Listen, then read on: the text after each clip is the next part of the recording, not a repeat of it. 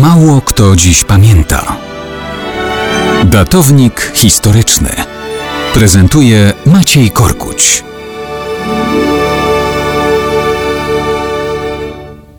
Mało kto dziś pamięta, że 21 października 1096 roku, czyli 975 lat temu, doszło do bitwy pod Civetot w Azji Mniejszej. Dzisiaj to oczywiście Turcja. Civetot to ufortyfikowany obóz, w którym ponad dwa miesiące wcześniej umocnili się krzyżowcy zmierzający docelowo do Ziemi Świętej. Szli odbijać grób Chrystusa, ale po drodze plądrowali okolice i osiągali szczyty wzajemnych swarów. Do kłótni pomiędzy Włochami, Niemcami i Francuzami dochodzi często. Po tym, jak do obozu dotarły wieści o klęsce niemieckiego chówca w zamku Xeri Gordon, pojawiły się w obozie poważne niepokoje o przyszłość.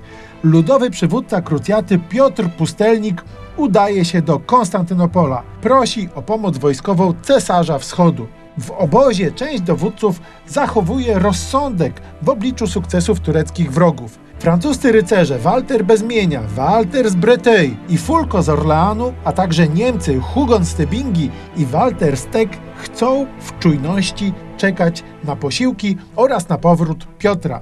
Jednak w gorącej wodzie kąpany Gottfried Burel podburza wojsko, wzywając do wyjścia w pole naprzeciw Turkom. I to on wyprowadza 20-tysięczną armię z obozu. 21 października 1096 pcha całe to towarzystwo wprost w dolinę, w której Turcy właśnie przygotowali zasadzkę. Najpierw chrześcijańska konnica zostaje tam zasypana deszczem strzał. Niespodziewany cios wzbudza popłoch. Turcy tylko na to czekają. Ruszają do ataku. Chrześcijańska jazda i piechota rzuca się do bezładnej ucieczki w stronę oddalonego o kilka kilometrów obozu. Na ich karkach wpadają tam Turcy. W takiej sytuacji obrony nie ma żadnej. Turcy wyściełają trupami chrześcijan cały obszar od okolic obozu aż po morskie wybrzeże. Los nie jest sprawiedliwy. Wśród zabitych są ci, którzy doradzali rozsądek, a zapalczywy sprawca nieszczęścia, Gottfried Burel, uchodzi